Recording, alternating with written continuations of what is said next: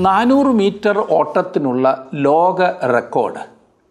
നാൽപ്പത്തിമൂന്ന് ദശാംശം പൂജ്യം മൂന്ന് സെക്കൻഡ് ആയിരിക്കുമ്പോൾ നാനൂറ് മീറ്റർ റിലേ ഓട്ടത്തിന്റെ ലോക റെക്കോർഡ് മുപ്പത്തിയാറ് ദശാംശം എട്ട് നാല് സെക്കൻഡാണ്. ഇതൊരു വലിയ പാഠം നമ്മെ പഠിപ്പിക്കുന്നു. ഒരേ ദൂരം ഒരാൾ തനിയെ ഓടുവാൻ എടുക്കുന്നതിനേക്കാൾ കുറവ് സമയം മതി. അതേ ദൂരം ഒന്നിലധികം ആളുകൾ മാറി മാറി ഓടുവാൻ എടുക്കേണ്ടത്. നാം ഒരേ ലക്ഷ്യത്തോടെ ഒത്തൊരുമിച്ച് പ്രവർത്തിച്ചാൽ അത് പെട്ടെന്ന് ഭംഗിയായി ചെയ്തെടുക്കുവാൻ സാധിക്കും. വീട്ടിലെ ജോലി എല്ലാവരും കൂടി ഒത്തൊരുമിച്ച് ചെയ്താൽ എത്ര എളുപ്പമാകും? എല്ലാവർക്കും സന്തോഷവുമാകും. ഭർത്താവ് രാവിലെ എഴുന്നേറ്റ് ചായ എന്ന് പറയുമ്പോൾ ചായ കൊണ്ടുവരുവാനും കട്ടിൽ വിരിച്ചില്ല എന്ന് പറയുമ്പോൾ കട്ടിൽ വിരിക്കുവാനും മുറി വൃത്തിയാക്കിയില്ല എന്ന് പറയുമ്പോൾ വൃത്തിയാക്കുവാനും ഭാര്യയെ നിർബന്ധിക്കുമ്പോൾ ഭർത്താവ് തന്നെ ഓർക്കണം ഇതൊക്കെ അയാൾക്കും ചെയ്യാവുന്ന കാര്യങ്ങളാകുന്നു എന്ന്. വേറെ നൂറുകൂട്ടം പണികളുടെ ഇടയിൽ ആകുന്നു ആ പാവം സ്ത്രീ മറ്റെല്ലാം ചെയ്യുവാൻ ഓടുന്നത്. മറിച്ചും ഇതുതന്നെയാണ് പറയുവാനുള്ളത്. സഭയിലും ഇതുതന്നെ നാം വളരെ ശ്രദ്ധിക്കേണ്ടതുണ്ട്. ചിലരുടെ ചിന്ത അവരുടെ ഉത്തരവാദിത്വം സഭയിൽ കുറ്റം കണ്ടുപിടിക്കുക മാത്രമാകുന്നു എന്നത്രേ. അതുകൊണ്ട് എന്താ ഒന്നും ഭംഗിയായി പോകുന്നതായി അവർക്കൊരിക്കലും കാണുവാൻ കഴിയുന്നില്ല. തക്കതായ ആളുകളെ കണ്ടുപിടിച്ച് പരിശീലിപ്പിച്ച് ഒന്നിച്ചു നിർത്തുക എന്നത് ശ്രമകരമായ കാര്യമാണ് എളുപ്പമല്ല. അതുകൊണ്ടാണ് പലരും ഒറ്റയ്ക്കങ്ങ് ചെയ്തു തീർക്കാമെന്ന് ചിന്തിക്കുന്നത്. പക്ഷേ അത് ദൈവത്തിന്റെ പദ്ധതിയല്ല. പിന്നെ ചിലർ സകല മഹത്വവും തങ്ങൾക്ക് വേണമെന്ന് ശഠിക്കുന്നതിനാൽ എല്ലാം തനിയെ ശ്രമിച്ച് കഷ്ടപ്പെടുന്നു. എന്നിട്ട് ഒടുവിൽ ഉള്ള മഹത്വം കൂടി നഷ്ടപ്പെടുത്തുന്നു. ഇതുകൊണ്ട് ദോഷം മാത്രമേ ഉണ്ടാകൂ. എന്നെ ഏൽപ്പിച്ചിരിക്കുന്ന ഉത്തരവാദിത്തങ്ങളിൽ മറ്റുള്ളവരെ കൂടി പ്രോത്സാഹിപ്പിച്ച് പങ്കാളികളാക്കി അവർക്കതിന്റെ അംഗീകാരം നൽകുവാൻ കഴിയുന്നുണ്ടോ എന്ന് സ്വയം പരിശോധിക്കണം. അത് നാടിന് നന്മയാകും വീടിന് ബലമാകും മറന്നു പോകരുത് പേർഷ്യൻ രാജാവിന്റെ പാനപാത്രവാഹകനായിരുന്ന നെഹമ്യാവ് തന്റെ സ്വന്തം നാടിനെക്കുറിച്ചും ജനത്തെക്കുറിച്ചും ചിന്തയുള്ളവനായിരുന്നു. തന്റെ ജനത്തിന്റെ ആത്മീയ സ്ഥിരാകേന്ദ്രമായിരുന്ന യെരുശലേം പട്ടണം ആകെ ദുരവസ്ഥയിലാകുന്നു എന്ന് കേട്ട നെഹമ്യാവ് ആകെ ദുഃഖത്തിലായി. അവൻ ദൈവത്തോട് പ്രാർത്ഥിച്ചതിന്റെ ഫലമായി മഹാനായ രാജാവ് തന്നെ ഇടപെട്ട് നെഹമ്യാവിനെ യെരുഷലേമിന്റെ ഗവർണറായി നിയമിച്ചു. സകല അധികാരവും അവന് നൽകി. അവനെ യെരുഷലേമിലേക്ക് അയച്ചു. എല്ലാ പണിയും സ്വന്തമായി ചെയ്യുവാനോ കൂലിക്കാളുകളെ ആക്കി പണിയിപ്പിക്കുവാനോ അല്ല നെഹമ്യാവ് പദ്ധതിയിട്ടത്. അവൻ തന്റെ ജനത്തെ പ്രോത്സാഹിപ്പിച്ചു. തങ്ങളായിരിക്കുന്ന അവസ്ഥയും തങ്ങൾ ആരാകേണ്ടവരാകുന്നു എന്ന ആ ചിന്തയും അവൻ അവർക്ക് കൊടുത്തു. മാത്രമല്ല ഓരോരുത്തർക്കും ചെയ്യുവാൻ കഴിയുന്ന വേലകൾ അവരെ പറഞ്ഞേൽപ്പിക്കുകയും ചെയ്തു. പണി എത്ര വേഗം ഭംഗിയായി തീർന്നു എന്ന് നമുക്ക് കാണുവാൻ സാധിക്കുന്നു. നെഹമ്യാവിന്റെ പുസ്തകം മൂന്നാം അധ്യായത്തിന്റെ ആദ്യത്തെ പതിമൂന്ന് വാക്യങ്ങൾ നമുക്ക് ഒരുമിച്ച് ചിന്തിക്കാം. എടുത്താട്ടെ നെഹമ്യാവിന്റെ പുസ്തകം മൂന്നാം അധ്യായം.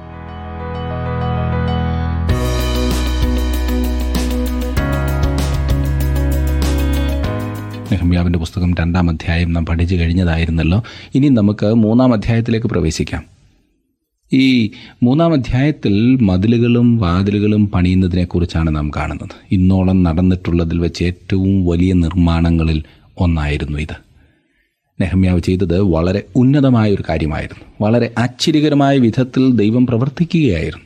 ദൈവം ഇസ്രായേയും സെരുബാബെലിനെയും യെരുശലേമിലേക്ക് മടക്കി വരുത്തി ദേവാലയം പണിക്കായി അവരെ ഉപയോഗിച്ചു. നെഹമ്യാവിന്റെ പ്രവർത്തനങ്ങളിൽ നിന്നും വ്യത്യസ്തമായ ഒന്നായിരുന്നു അവരുടെ ജോലി. അവനൊരു ആത്മായൻ. അതെ നെഹമ്യാവ് ഒരു ആത്മായനായിരുന്നു. അവൻ പൂർണ സമയം ദൈവവേലയിൽ അല്ലായിരുന്നു എന്ന് ചുരുക്കം. അവന്റെ പണി യെരുശലമിന്റെ മതിലുകളും വാതിലുകളും പുനർനിർമ്മാണം ചെയ്യുക എന്നതായിരുന്നു. വ്യത്യസ്ത വിധങ്ങളിൽ വ്യത്യസ്തരായ ആളുകളാൽ ദൈവം തന്റെ പ്രവർത്തനം നിറവേറ്റുന്നു എന്ന കാര്യം നാം ഓർക്കണം. മറ്റ് ആരെയെങ്കിലുമൊക്കെ അനുകരിച്ചുകൊണ്ട് നാം നമ്മുടെ ശുശ്രൂഷകൾ ആരംഭിച്ചു. എന്നാൽ അത് നടപ്പില്ല. നാം വെറും നാം തന്നെ ആയിരിക്കേണ്ടതാണ്. ഒരു മൂക്കും രണ്ട് കണ്ണുകളും ഒരു വായും രണ്ട് ചെവികളും കൊണ്ട് ദൈവത്തിന് ചെയ്യുവാൻ കഴിയുന്നത് എന്തെല്ലാം ആകുന്നു എന്ന് താങ്കൾ എപ്പോഴെങ്കിലും ശ്രദ്ധിച്ചിട്ടുണ്ടോ? കോടി കോടിക്കണക്കിന് മുഖങ്ങൾ അവനുണ്ടാക്കാം എന്നാൽ അവയിൽ രണ്ടെണ്ണം ഒരേപോലെ ഇരിക്കില്ല. എന്തെല്ലാം വ്യത്യാസങ്ങളാണ് ഓരോ മുഖത്തിനുമുള്ളത് അവൻ കണക്കില്ലാത്തതുപോലെ വിരലുകൾ ഉണ്ടാക്കുന്നു. എന്നാൽ അവയിൽ രണ്ടെണ്ണം ഒരുപോലെയില്ല വിരലടയാളങ്ങൾ വ്യത്യസ്തമാണ്. ദൈവം അങ്ങനെ ചെയ്യുന്നു. കാരണം നാം ഓരോരുത്തരും നാമായി തന്നെ ഇരിക്കണമെന്ന് ദൈവം ആഗ്രഹിക്കുന്നു. അവിടുന്ന് അതുല്യനാണ്. ഇതിനേക്കാൾ വലിയ കഴിവുള്ള സൃഷ്ടിക്കുവാൻ കഴിവുള്ള ആരാണുള്ളത്? എരുസലേമിന്റെ മതിലുകൾ വീണ്ടും പണിയുന്ന സംഭവം വളരെ മനോഹരമായ വിധത്തിൽ നമുക്ക് നൽകിയിരിക്കുന്നു. പത്ത് വാതിലുകൾ ആ കഥ നമ്മോട് പറയുന്നു. ആട്ടുവാതിലിൽ ആരംഭിച്ച് ആട്ടുവാതിലിൽ അവസാനിക്കുന്നു. ചിലപ്പോൾ ഒരു സംശയം ചോദിച്ച് കേൾക്കാറുള്ളത് എരുസലേമിന്റെ മതിലിൽ മറ്റു വാതിലുകളില്ലായിരുന്നോ എന്ന്. മറ്റു വാതിലുകൾ ഉണ്ടാകാമായിരുന്നെങ്കിലും അപ്പോൾ ഉണ്ടായിരുന്നു എന്ന് ഞാൻ കരുതുന്നില്ല. ഈ പത്തു വാതിലുകൾ സുവിശേഷത്തെക്കുറിച്ച് പറയുവാൻ തെരഞ്ഞെടുത്തിരിക്കുകയാണ്. അവ ദൈവത്തിന്റെ പദ്ധതി വെളിപ്പെടുത്തുന്നു. അതുതന്നെ നമുക്ക് ഈ മൂന്നാം അധ്യായത്തിൽ പഠിക്കാവുന്നതാണ്. മൂന്നാം അധ്യായത്തിന്റെ ആദ്യത്തെ വാക്യത്തിൽ നാം വായിക്കുന്നത് അങ്ങനെ മഹാപുരോഹിതനായ എല്യാശീബും അവന്റെ സഹോദരന്മാരായ പുരോഹിതന്മാരും എഴുന്നേറ്റ് ആട്ടിൻ വാതിൽ പണിതു. അവർ അത് പ്രതിഷ്ഠിച്ചു. അതിന്റെ കഥകുകളും വെച്ചു. അമ്മയെ ഗോപുരം വരെയും ഹനാനയേൽ ഗോപുരം വരെയും അവർ അത് പ്രതിഷ്ഠിച്ചു. ഇതെല്ലാം ആരംഭിച്ചത് ആട്ടുവാതിൽക്കലാകുന്നു. കർത്താവായ യേശു ക്രിസ്തു യരുശലേമിലേക്ക് പ്രവേശിച്ചത് ഈ വാതിലിലൂടെയാണ്. ഒരവസരത്തിൽ കർത്താവ് ഈ വാതിലിലൂടെ പ്രവേശിച്ച് ബദസ്ത കുളത്തിനരികെ വന്നതിനെക്കുറിച്ച് യോഹന്നാന്റെ സുവിശേഷം അഞ്ചാം അധ്യായത്തിൽ രേഖപ്പെടുത്തിയിരിക്കുന്നുണ്ട്. തന്റെ രാജകീയ പ്രവേശനം ഒഴിച്ചു ബാക്കി എല്ലാ പ്രാവശ്യവും യേശു ആട്ടുവാതിൽ കൂടിയാണ് എരുസലേമിലേക്ക് പ്രവേശിച്ചത് എന്നത്ര ഞാൻ കരുതുന്നത്. തന്റെ രാജകീയ പ്രവേശനം കിഴക്കേ വാതിലിൽ കൂടിയായിരുന്നു. കിഴക്കേ വാതിലിനെ സുവർണ ഗോപുരമായി തെറ്റിദ്ധരിക്കുന്ന ചിലരുണ്ട്. കിഴക്കേ വാതിൽ സുവർണ ഗോപുരമല്ല ദേവാലയത്തിലേക്ക് നയിക്കുന്ന വാതിലാകുന്നു സുവർണ ഗോപുരം ക്രിസ്തുവിന്റെ രണ്ടാമത്തെ വരവിങ്കൽ അവനായി തുറക്കുവാൻ പോകുന്ന വാതിൽ അതത്രേ. അത് അതിവിശുദ്ധ സ്ഥലത്തേക്ക് അവനെ നയിക്കും. മൃഗങ്ങളെ യാഗത്തിനായി കൊണ്ടുവന്നിരുന്നത് ആട്ടുവാതിൽക്കൽ കൂടിയായിരുന്നു. നമ്മുടെ കർത്താവ് എരുശലേമിലേക്ക് പ്രവേശിക്കുവാൻ ഉപയോഗിച്ചിരുന്ന വാതിൽ ഇതായിരുന്നു. നടക്കുവാൻ പോകുന്ന സംഭവം അവൻ തന്നെ കാണിക്കുകയായിരുന്നു എന്ന് തോന്നാം. അവനെക്കുറിച്ച് യോഹന്നാൻ സ്നാപകൻ പറഞ്ഞത് അവൻ വെളിപ്പെടുത്തുകയായിരുന്നു. യോഹന്നാൻ ഒന്നാം അധ്യായത്തിന്റെ ഇരുപത്തി ഒൻപതാം വാക്യത്തിൽ നാം വായിക്കുന്നത് ഇതാ ലോകത്തിന്റെ പാപം ചുമക്കുന്ന ദൈവത്തിന്റെ കുഞ്ഞാട്.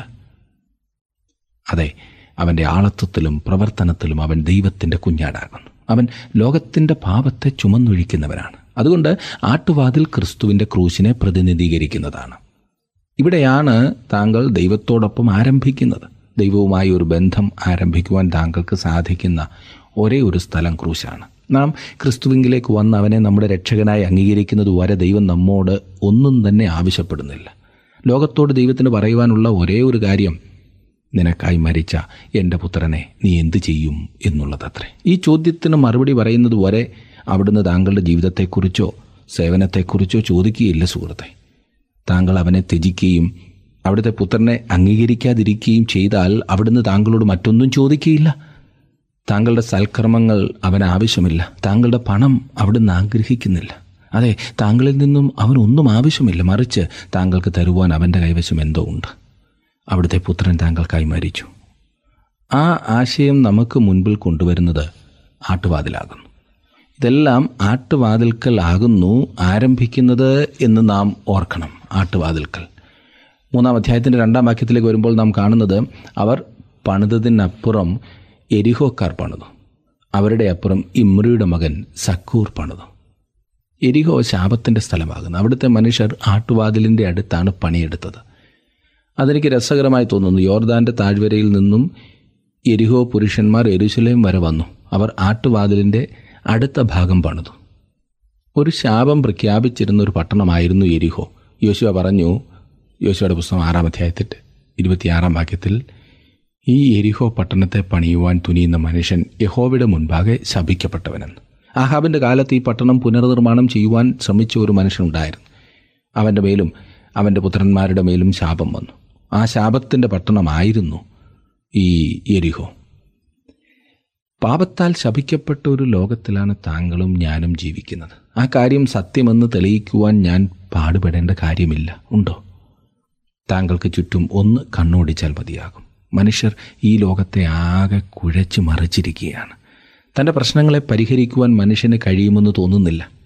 മനുഷ്യൻ എന്തെങ്കിലും ചെയ്യുവാൻ കഴിയുന്നതിനപ്പുറമാണ് ഇന്നത്തെ പ്രശ്നമെന്ന് വിശ്വസിക്കുന്ന അനേകം ആളുകൾ ഇന്ന് ഉയർന്ന പദവികളിലുണ്ട്. നാം ശപിക്കപ്പെട്ട ഒരു ലോകത്തിലാണ് ജീവിക്കുന്നത്. ക്രിസ്തുവിന്റെ ക്രൂശുമരണം മാത്രമേ പാപത്തിന്റെ ശിക്ഷ താങ്കളുടെ ജീവിതത്തിൽ നിന്നും എന്റെ ജീവിതത്തിൽ നിന്നും നീക്കുവാൻ പര്യാപ്തമായിട്ടുള്ളൂ. കാരണം യഹസ്കേൽ പ്രവചനം പതിനെട്ടാം അധ്യായത്തിന്റെ നാലാം വാക്യത്തിൽ നാം വായിക്കുന്നത് പാപം ചെയ്യുന്ന ദേഹി മരിക്കുമെന്നത്രേ. പ്രിയ സുഹൃത്തെ അത് താങ്കളുടെ മേൽ ഉള്ള ഒരു ശിക്ഷയാകുന്നു. എന്റെ മേലുള്ള ശിക്ഷയും കൂടിയാകുന്നു. അവന്റെ ക്രൂശിന്മേലുള്ള മരണത്താൽ താങ്കൾക്കായി അത് വഹിക്കുവാൻ ക്രിസ്തുവിന് സാധിക്കും. താങ്കൾ ഇതുവരെ അവനിൽ വിശ്വസിക്കുവാൻ ആരംഭിച്ചിട്ടില്ല എങ്കിൽ ഇപ്പോൾ അത് ചെയ്യാവുന്നതാണ്. അടുത്തതായി നാം കാണുന്നത് മീൻവാതിലാകുന്നു. മൂന്നാം അധ്യായത്തിന്റെ മൂന്നാം വാക്യത്തിൽ മീൻവാതിൽ ഹസനയക്കാർ പണിതു. അവർ അതിന്റെ പടികൾ വെച്ചു കഥകും ഓടാമ്പലും അന്താഴവും ഇണക്കി. മധ്യധരണി ആഴിയിൽ നിന്നും യോർദാൻ നദിയിൽ നിന്നും എരുശലേമിലേക്ക് മീൻ കൊണ്ടുവന്നിരുന്നത് ഈ വാതിലിലൂടെ ആയിരുന്നു. ആ കാലത്ത് വളരെയേറെ മത്സ്യം ഭക്ഷിച്ചിരുന്നു.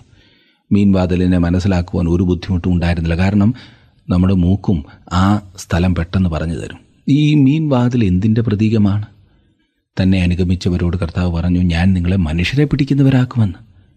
ശിഷ്യന്മാർ സുവിശേഷത്തിന്റെ സത്യങ്ങൾ ഗ്രഹിച്ചതിന് ശേഷം യേശു അവരോട് പറഞ്ഞത് ലൂക്കോസിന്റെ സുവിശേഷം ഇരുപത്തിനാലാം അധ്യായത്തിന്റെ നാൽപ്പത്തി ഒൻപതാം വാക്യത്തിൽ എന്റെ പിതാവ് വാഗ്ദത്തം ചെയ്തതിനെ ഞാൻ നിങ്ങളുടെ മേൽ അയക്കും നിങ്ങളോ ഉയരത്തിൽ നിന്ന് ശക്തി ധരിക്കുവോളം നഗരത്തിൽ പാർപ്പീൻ എന്നും അവരോട് പറഞ്ഞു. അതായത് നിങ്ങൾ ഇപ്പോൾ പോകരുത്. പരിശുദ്ധാത്മാവിനാൽ സ്നാനപ്പെടുന്നത് വരെ പരിശുദ്ധാത്മാവ് നിങ്ങളുടെ മേൽ വസിക്കുവാൻ ആരംഭിക്കുന്നത് വരെ.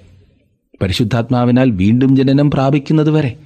അതിനുശേഷം ആത്മാവിനാൽ നിറയപ്പെടുന്നതുവരെ കാത്തിരിക്കുക. പെന്തക്കോസ് നാളിൽ അവർ ആത്മാവിനാൽ നിറയപ്പെട്ടു. അതിനുശേഷം അവർ മനുഷ്യരെ പിടിക്കുന്നവരായി. ഇന്ന് ദൈവം തന്റെ സ്വന്തമായവരോട് പറയുന്നത് അത് തന്നെയാണ്. രക്ഷിക്കപ്പെടാത്ത ആരോടെങ്കിലും മനുഷ്യരെ പിടിക്കുന്നവരാകണം എന്ന് ദൈവം ആവശ്യപ്പെടുന്നില്ല. അവനത് എങ്ങനെ സാധിക്കുവാനാണില്ലേ? രക്ഷിക്കപ്പെടാത്ത ഒരു വ്യക്തിക്ക് ദൈവം സംസാരിക്കുന്നത് എന്ത് എന്ന് മനസ്സിലാക്കുവാൻ കഴിയില്ല.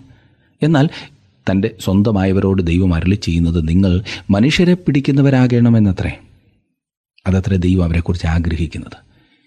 മറ്റുള്ളവരെ ദൈവത്തിനു വേണ്ടി നേടുവാൻ വ്യത്യസ്ത വിധങ്ങളുണ്ട് എന്നത്ര ഞാൻ വിശ്വസിക്കുന്നത്. വീട് തോറും കയറി ഇറങ്ങി സുവിശേഷം അറിയിക്കുന്നത് മാത്രമാണ് യഥാർത്ഥ സുവിശേഷ വേല എന്ന് നിർബന്ധം പിടിക്കുന്നവരോട് യോജിക്കുവാൻ നമുക്ക് ആർക്കും സാധിക്കില്ലല്ലേ?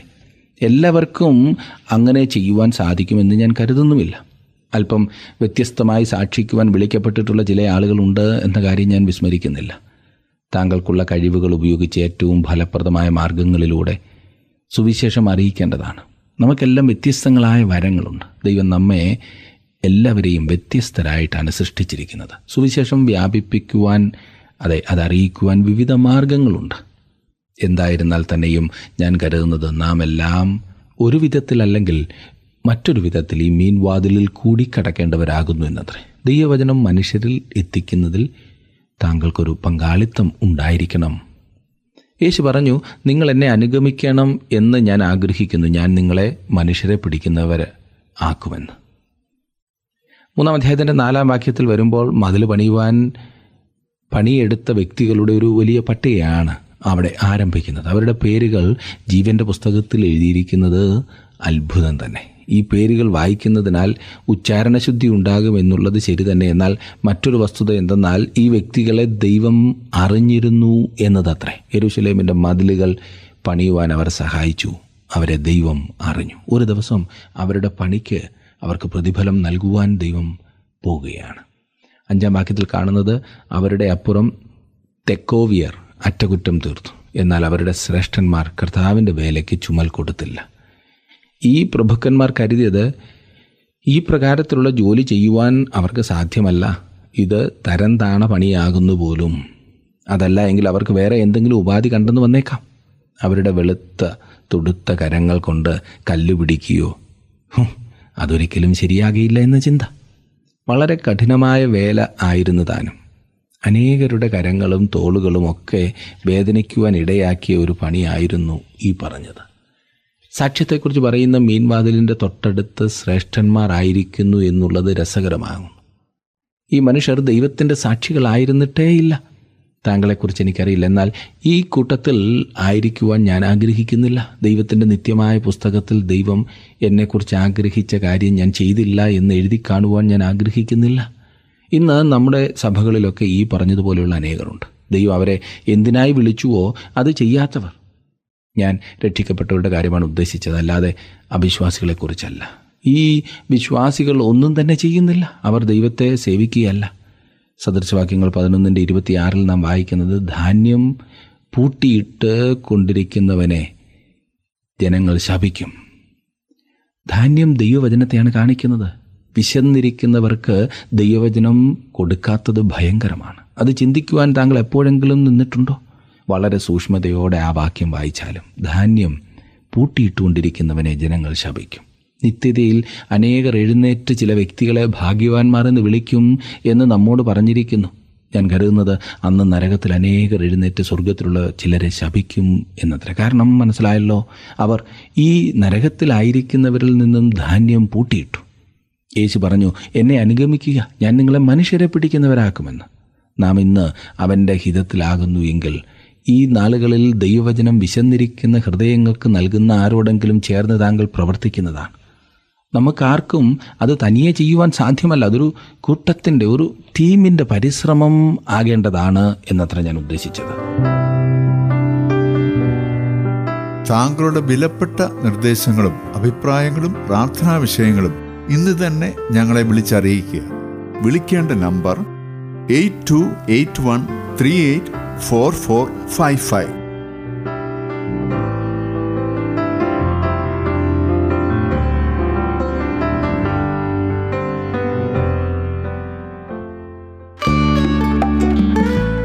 ഇന്നത്തെ പ്രോഗ്രാം താങ്കൾക്ക് ഇഷ്ടപ്പെട്ടുവോ? എങ്കിൽ ഉടൻ തന്നെ ഞങ്ങൾക്കൊരു മിസ് കോൾ തരിക. അടുത്ത വിജയി ഒരുപക്ഷെ താങ്കളായിരിക്കാം.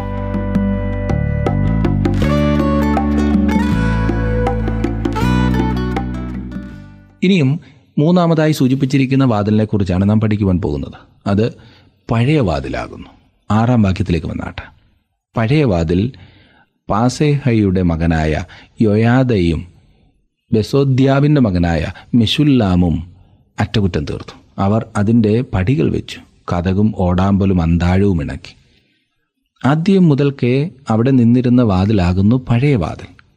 ഈ വാതിലിന് നമ്മോടുള്ള ദൂത് ഇരമ്യാപ്രവചന ആറാം അധ്യായത്തിന്റെ പതിനാറാം വാക്യത്തിൽ പറഞ്ഞിരിക്കുന്നു. യഹോവ ഇപ്രകാരം അരളി ചെയ്യുന്നു. നിങ്ങൾ വഴികളിൽ ചെന്ന് നല്ല വഴി ഏതെന്ന് പഴയ പാതകളെ നോക്കി ചോദിച്ച് അതിൽ നടപ്പിൻ എന്നാൽ നിങ്ങളുടെ മനസ്സിന് വിശ്രാമം ലഭിക്കും. പുതിയ കാര്യങ്ങളിൽ അതെ ഏറ്റവും പുതിയ കാര്യങ്ങളിൽ ജനങ്ങൾ തൽപരരായിരിക്കുന്ന ഒരു കാലത്താണ് നാം ഇന്ന് ജീവിക്കുന്നത്. വാഹനങ്ങളിൽ ഏറ്റവും പുതിയതാണ് എല്ലാവരും നോക്കുന്നതില്ലേ? ഏറ്റവും പുതിയ ഫാഷൻ പുതിയ പുത്തൻ വീടിന്. അങ്ങനെ പുതിയതിനു വേണ്ടി പരക്കം പായുന്ന ഒരു സമൂഹം അല്പം പഴയത് എന്തെങ്കിലും ഉണ്ടെങ്കിൽ അതുടനെ മാറി പുതുതാക്കുവാനുള്ള തത്രപ്പാടിലാണ് അനേകരും. അതുകൊണ്ട് തന്നെ അല്പം പഴയതായി എന്ന കാര്യത്താൽ പലതും വില കുറച്ച് കിട്ടുകയും ചെയ്യുമെന്നൊരു ആശ്വാസമുണ്ടല്ലേ? മോഡൽ മാറി എന്നതിനാൽ കയ്യിലിരിക്കുന്നത് കൊടുത്തിട്ട് പുതിയത് വാങ്ങുക അത് അനേകർക്കും ഒരു ബലഹീനത തന്നെയാണ്. അതിനെ ചൂഷണം ചെയ്യുവാൻ ആവശ്യം പോലെ ആളുകളുമുണ്ട്. വളരെ വേഗത്തിൽ മാറ്റങ്ങൾ സംഭവിച്ചു കൊണ്ടിരിക്കുന്ന ഒരു കാലത്താണ് നാം ഇന്ന് ജീവിക്കുന്നത്. ധാർമ്മികതയ്ക്ക് തന്നെ മാറ്റം സംഭവിക്കുന്നതായി നാം കാണുന്നില്ലേ? പുതിയതിനു വേണ്ടിയുള്ള ഈ നിരന്തര തിരച്ചിലിൽ നമ്മെ ചിന്താക്കുഴപ്പത്തിലേക്ക് പലപ്പോഴും നയിക്കുന്ന പലതുമുണ്ട്. അതുകൊണ്ട് തന്നെ അനേകർ ലക്ഷ്യമില്ലാത്തവരായി ഇന്ന് ഉഴന്നു നടക്കും. ഇരമ്യാവ് പറയുന്നത് നാം പഴയ പാതകൾക്കായി അപേക്ഷിക്കണം എന്നത്രേ. കാരണം അവിടെ നാം നമ്മുടെ ആത്മാക്കൾക്ക് വിശ്രാമം കണ്ടെത്തും. മനഃശാസ്ത്രജ്ഞന്മാരുടെ അടുത്തും ആ മാർഗവും ഈ പുതിയ മാർഗവുമൊക്കെ തേടി ഓടി നടക്കുന്നതിനേക്കാൾ താങ്കൾക്ക് വാസ്തവമായി ആവശ്യമായിരിക്കുന്നത് അധ്വാനിക്കുന്നവരും ഭാരം ചുമക്കുന്നവരുമായുള്ളവരെ എല്ലാവരും എന്റെ അടുക്കൽ വരുവിൻ. ഞാൻ നിങ്ങളെ ആശ്വസിപ്പിക്കും. ഞാൻ സൗമ്യതയും താഴ്മയും ഉള്ളവനാകയാൽ എന്റെ മുഖം ഏറ്റുകൊണ്ട് എന്നോട് പഠിപ്പിൻ. എന്നാൽ നിങ്ങളുടെ ആത്മാക്കൾക്ക് ആശ്വാസം കണ്ടെത്തും. എന്റെ മുഖം മൃദുവും. എന്റെ ചുമട് ലഘുവുമാകുന്നു എന്ന് അരുളി ചെയ്തിരിക്കുന്നവന്റെ അടുത്തേക്ക് വരികയാണ്. പ്രിയ സുഹൃത്തെ ക്രിസ്തുവിൽ നാം വിശ്രമം കണ്ടെത്തും. അവിടെ മാത്രമേ അത് സാധ്യമാകൂ. മനുഷ്യഹൃദയത്തിന് നാം ഇന്ന് കാണുന്ന ഈ യന്ത്രവൽകൃതവും ഇലക്ട്രോണിക്കും അതുപോലെ എളുപ്പമാർഗങ്ങളിലുള്ള ഈ കാര്യങ്ങളെക്കാൾ ശ്രേഷ്ഠമായത് എന്തൊക്കെയോ ആകുന്നു ആവശ്യം. മനുഷ്യഹൃദയത്തിന് ആവശ്യം എന്താണ് നാം പഴയ പാതകളിലേക്ക് പ്രവേശിക്കേണ്ടതായിട്ടുണ്ട് എന്ന് ഞാൻ പറയട്ടെ. എട്ടാം വാക്യത്തിൽ കാണുന്നത് അതിനപ്പുറം തട്ടാന്മാരിൽ ഹരിയാവിന്റെ മകനായ ഉസിയേൽ അറ്റകുറ്റം തീർത്തു. അവന്റെ അപ്പുറം തൈലക്കാരിൽ ഒരുവനായ ഹനന്യാവ് അറ്റകുറ്റം തീർത്തു. വീതിയുള്ള മതിൽ വരെ യെരുസലേമിനെ ഉറപ്പിച്ചു. ഇത് അസാധാരണമായി താങ്കൾക്ക് തോന്നുന്നുണ്ടോ? യെരുസലേമിന്റെ മതിലിന്മേൽ ഉണ്ടായിരുന്ന കല്ലുകൾ വലിപ്പമുള്ളവയായിരുന്നു. അവയുടെ ഭാരം വളരെ ആയിരുന്നിരിക്കും. ഇവിടെ സ്വർണപ്പണിക്കാർ പണിയെടുക്കുന്നതായി പറഞ്ഞിരിക്കുന്നു. സാധാരണ സ്വർണപ്പണിക്കാർ ചെറിയ ചെറിയ പണിയാണല്ലോ ചെയ്യാറുള്ളത്. ഭാരത്തിന്റെ കാര്യമാണ് ഞാൻ ഉദ്ദേശിച്ചത്. വലിയ കല്ലിന്മേൽ പണിയെടുത്തുള്ള പരിചയം അവർക്കുണ്ടായിരിക്കുകയില്ല മതിലിന്റെ പുനർനിർമ്മാണം അവർക്ക് പ്രയാസമേറിയ പണി ആകുന്നെങ്കിൽ തന്നെ അവർ അത് ചെയ്തു. ദൈവം അത് ശ്രദ്ധിച്ചു. അവർ ചെയ്തത് അവൻ തന്റെ പുസ്തകത്തിൽ രേഖപ്പെടുത്തുകയും ചെയ്തു. ദൈവത്തിനു വേണ്ടി വലിയ ത്യാഗങ്ങൾ ചെയ്യുന്ന അനേകർ ഇന്നുണ്ട്. അത് അവർക്ക് പ്രയാസമുള്ള കാര്യമാണ് എന്നാൽ ഒരു കാര്യം ഓർക്കണം സുഹൃത്തെ ദൈവം അത് ശ്രദ്ധിക്കുന്നു. ദൈവം അത് ശ്രദ്ധിക്കുന്നു. എട്ടാം അധ്യായത്തിന്റെ ആദ്യ ഭാഗത്ത് അതിനപ്പുറം തട്ടാന്മാരിൽ ഹയ്യാവിന്റെ മകനായ ഉസിയേൽ അറ്റകുറ്റം തീർത്തു എന്നും വായിച്ചു. രണ്ടാമതായി അവന്റെ അപ്പുറം തൈലക്കാരിൽ ഒരുവനായ ഹനന്യാവ് അറ്റകുറ്റം തീർത്ത് വീതിയുള്ള മതിൽ വരെ യെരുസലേമിനെ ഉറപ്പിച്ചു എന്ന് നാം കണ്ടു. തൈലക്കാരൻ. ഇതിവിടെ പറഞ്ഞിരിക്കുന്നത് മരുന്നുണ്ടാക്കുന്ന വ്യക്തിയെക്കുറിച്ചാണ്. കഠിനമായ വേല ചെയ്ത് ശീലമില്ലാത്തവരാണല്ലോ ഇവരും. അവരും വലിയ കല്ലെടുത്ത് പണി ചെയ്യുവാൻ ആരംഭിച്ചു. ദൈവം അവരെയും ശ്രദ്ധിച്ചു. നോക്കണേ അവരുടെ കാര്യവും അവന്റെ വചനത്തിൽ രേഖപ്പെടുത്തി. ദൈവവേലയ്ക്ക് ചുമൽ കൊടുക്കുന്നവരെ കാണുന്നത് എത്ര വലിയ പ്രചോദനമാണ് നമുക്കൊക്കെ ഇല്ലേ? ദൈവവേലയിൽ അവർ വാസ്തവമായി എന്തൊക്കെയോ ചെയ്യുന്നുണ്ട് എന്നുള്ളതാണ് പ്രോത്സാഹജനകമായിട്ടുള്ളത്. ദൈവം അത് രേഖപ്പെടുത്തുന്നു. ദൈവിക വേലയിൽ തങ്ങളെ തന്നെ ഏൽപ്പിച്ച് കഠിനാധ്വാനം ചെയ്യുന്ന അനേകരെ എനിക്കറിയാം. അവർ ഈ വേലയിൽ തങ്ങളെ തന്നെ വാസ്തവത്തിൽ കൊല്ലുകയാണ്. എത്ര ആത്മാർത്ഥതയോടെ അധ്വാനിക്കുന്നവർ അങ്ങനെയുള്ളവരെ കണ്ടുപിടിച്ച് പ്രോത്സാഹിപ്പിക്കേണ്ടതുണ്ട്. പന്ത്രണ്ടാം വാക്യത്തിൽ നാം വായിക്കുന്നത് അവന്റെ അപ്പുറം യെരുശലേം ദേശത്തിന്റെ മറ്റേ പാതിക്ക് പ്രഭുവായ ഹല്ലോഹേസിന്റെ മകൻ ശല്ലൂമും അവന്റെ പുത്രിമാരും അറ്റകുറ്റം തീർത്തു. ഇത് താങ്കൾ പ്രത്യേകം ശ്രദ്ധിക്കേണ്ടതുണ്ട്. ഇന്ന് സ്ത്രീ വിമോചനത്തെക്കുറിച്ച് വളരെയേറെ കേൾക്കാറുണ്ടല്ലോ. നെഹമ്യാവിന്റെ സമയത്ത് അത് യെരുസലേമിലും ഉണ്ടായിരുന്നു എന്ന് തോന്നുന്നു. അവർ പറഞ്ഞു യെരുസലേമിന്റെ മതിൽ പണിയുന്നതിൽ സഹായിക്കുവാൻ ഞങ്ങൾ പുറപ്പെടുകയാണ്. പുരുഷന്മാരെ നിങ്ങളത് ചെയ്തു കൊള്ളുക ഞങ്ങളും അത് ചെയ്യുവാൻ പോവുകയാണ് ശല്ലൂമിന് ആൺകുട്ടികൾ ഉണ്ടായിരുന്നില്ല എന്നത് വ്യക്തമാണ്. അതുകൊണ്ട് അവന്റെ പുത്രിമാർ യെരുസലേമിന്റെ മതിൽ പണിയുന്നതിൽ അവനെ സഹായിക്കുവാൻ ഈ പുത്രിമാർ ഇറങ്ങിത്തിരിച്ചു. ദൈവം അത് ശ്രദ്ധിക്കുകയും രേഖപ്പെടുത്തുകയും ചെയ്തു. എത്ര മനോഹരമായിരിക്കുന്നില്ലേ?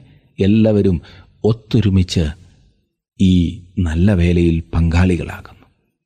ഇനിയും അടുത്ത ഒരു വാതിൽ നാം കാണുന്നു. പതിമൂന്നാം വാക്യത്തിലേക്ക് വരുമ്പോൾ താഴ്വര വാതിൽ ഹാനുനും സാനോഹ് നിവാസികളും അറ്റകുറ്റം തീർത്തു. അവർ അത് പണിതു. അതിന്റെ കഥകും ഓടാമ്പലും അന്താഴവും ഇണക്കി. കുപ്പവാതിൽ വരെ മതിൽ ആയിരം മുഴം കേടുപോക്കി. പട്ടണത്തിൽ നിന്നും വെളിയിലേക്ക് നയിച്ചിരുന്ന വാതിലാകുന്നു താഴ്വര വാതിൽ. പട്ടണത്തിന്റെ ഏത് വശത്തേക്കുമുള്ള വാതിൽ ആകാമായിരുന്നു. ഇത് കാരണം എരുസലേമിൽ നിന്നും വെളിയിലേക്ക് പോകുവാൻ ഏതെങ്കിലും ഒരു താഴ്വര വാതിലിലേക്ക് താങ്കൾ ഇറങ്ങേണ്ടതുണ്ട്. നമ്മിൽ അനേകരും കടന്നു പോകുവാൻ വിളിക്കപ്പെട്ടിരിക്കുന്ന ഒരു വാതിലാകുന്നു ഇത്. ഈ വാതിലിനെക്കുറിച്ച് ഓർക്കുമ്പോൾ ഞാൻ മരണനിഴലിൻ താഴ്വരയെക്കുറിച്ചാണ് ഓർക്കാറുള്ളത്. നാം എല്ലാം ആ താഴ്വരയിലൂടെയാണ് നടക്കുന്നത്. ഇരുപത്തിമൂന്നാം സങ്കീർത്തനത്തിൽ ദാവീദ് അതേക്കുറിച്ച് പറഞ്ഞിട്ടുണ്ട്. ആ മലയിടുക്കിലൂടെ താങ്കൾ നടക്കുമ്പോൾ അത് ഇടുങ്ങി ഇടുങ്ങി വരുന്നതായി അനുഭവപ്പെടും. ഒടുവിൽ കർത്താവിന്റെ വരവ് താമസിക്കുന്നുവെങ്കിൽ താങ്കൾ ആ വാതിലിലൂടെ വെളിയിലേക്ക് നടന്നു പോകും ഈ വാതിലിന് പ്രവൃത്തിപരമായ ഒരു വശം കൂടിയുണ്ട്. ഇതത്ര താഴ്മയുടെ വിനയത്തിന്റെ വാതിൽ. ചിലപ്പോഴൊക്കെ ദൈവം നമ്മെ പ്രശ്നങ്ങളിലൂടെയും പ്രതിസന്ധികളിലൂടെയും നടത്താറുണ്ട്. എന്തെങ്കിലുമൊക്കെ പാഠങ്ങൾ നമ്മെ പഠിപ്പിക്കുവാനായിട്ടായിരിക്കും ദൈവം അപ്രകാരം നമ്മെ നടത്തുന്നത് എന്ന് മറക്കരുത്. വിശ്വാസം നമ്മിൽ വിവിധങ്ങളായ സ്വഭാവ ഗുണങ്ങൾ ഉണ്ടാക്കും എന്ന് നാം കാണുന്നു. അവയിൽ ഒന്ന് മനസ്സിന്റെ താഴ്മയാകുന്നു. കൊലോസ് ലേഖനത്തിൽ അതിനെ താഴ്മ എന്ന് പറഞ്ഞിരിക്കുന്നു. താങ്കളുടെ മാനുഷിക ശക്തിയാൽ താങ്കൾക്കും എനിക്കും വളർത്തിയെടുക്കുവാൻ സാധിക്കാത്ത എന്തോ ആകുന്നു ഈ സവിശേഷത. വിനയം ഉള്ളിൽ നിന്നും ഉണ്ടാകേണ്ടതാണ്. ഇത് പരിശുദ്ധാത്മാവിന്റെ ഫലമാകും. അത് എത്ര മഹത്തായ ഒരു സ്വഭാവ വിശേഷമാകുന്നു എന്നാൽ പലരും അതിൽ അഹങ്കരിക്കുന്നു. ഒരു വ്യക്തി തന്റെ സുഹൃത്തിനോട് ഇപ്രകാരം പറഞ്ഞു താഴ്മയുണ്ടാക്കുവാൻ ഞാൻ ശ്രമിച്ച് ശ്രമിച്ചു. ഏതായാലും ഇപ്പോൾ അത് ഞാൻ നേടിയെന്ന്. ഇത് കേട്ട സുഹൃത്ത് പറഞ്ഞു അതെ ആ കാര്യത്തിൽ നിങ്ങൾ അഹങ്കരിക്കുന്നു എന്ന് ഞാൻ മനസ്സിലാക്കുന്നു. താഴ്മ മാനുഷിക പരിശ്രമത്താൽ ഉണ്ടാക്കിയെടുക്കുന്നതല്ല. നാം ദൈവത്തിന്റെ ആത്മാവിനാൽ താഴ്മ ധരിക്കേണ്ടതാണ്. ആത്മാവാണ് ആ ഫലം നമ്മിൽ ഉണ്ടാക്കുന്നത്. നമ്മിൽ തന്നെ അഹങ്കരിക്കുന്നതിനാൽ നാം കൂടുതൽ ദോഷം മാത്രമേ വരുത്തി വെക്കുന്നുള്ളൂ. ദൈവം നമ്മെ താഴ്മയുടെ സ്കൂളിലൂടെ കടത്തിവിടേണ്ടതുണ്ട്. അതെ വിനയം ആത്മാവിന്റെ ഒരു ഫലമാകുന്നു. നമ്മിൽ അനേകരും കടന്നു പോകേണ്ടതായ ഒരു വാതിലാകുന്നു താഴ്വര വാതിൽ. ഏതൊരു കാരണത്താലും താഴ്വര വാതിലിൽ കൂടി കടന്നു പോകുമ്പോൾ നാം പിറുപിറുക്കരുത്. അത് നമ്മെ കൂടുതൽ പ്രയോജനമുള്ളവരാക്കുമെന്നത് തീർച്ചയാണ്. നമ്മുടെ ജീവിതത്തിൽ താഴ്മ എന്നത് ബലഹീനതയല്ല. അത് നമ്മുടെ ബലമായിരിക്കേണ്ടത്.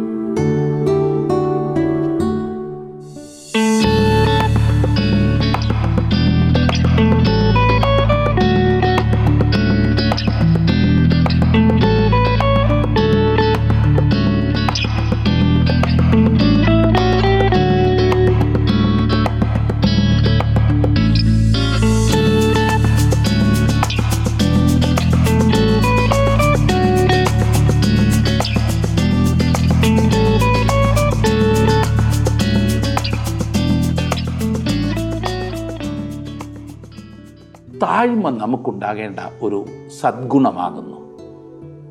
താഴ്മയായിരിക്കണം നമ്മുടെ മുഖമുദ്ര. അതുണ്ടെങ്കിൽ ഏതൊരു സാഹചര്യത്തെയും നേരിടുവാൻ നമുക്ക് ധൈര്യമുണ്ടാകും ബലമുണ്ടാകും. താഴ്മയുള്ളവരായി നമുക്ക് മുൻപോട്ട് പോകാം. ദൈവം നിങ്ങളെ അനുഗ്രഹിക്കട്ടെ. അടുത്ത ക്ലാസ്സിൽ നമുക്ക് വീണ്ടും കാണാം. ഇന്നത്തെ പ്രോഗ്രാം താങ്കൾക്ക് ഇഷ്ടപ്പെട്ടുവോ? എങ്കിൽ ഉടൻ തന്നെ ഞങ്ങൾക്കൊരു മിസ് കോൾ തരിക. അടുത്ത വിജയി ഒരുപക്ഷെ താങ്കളായിരിക്കാം.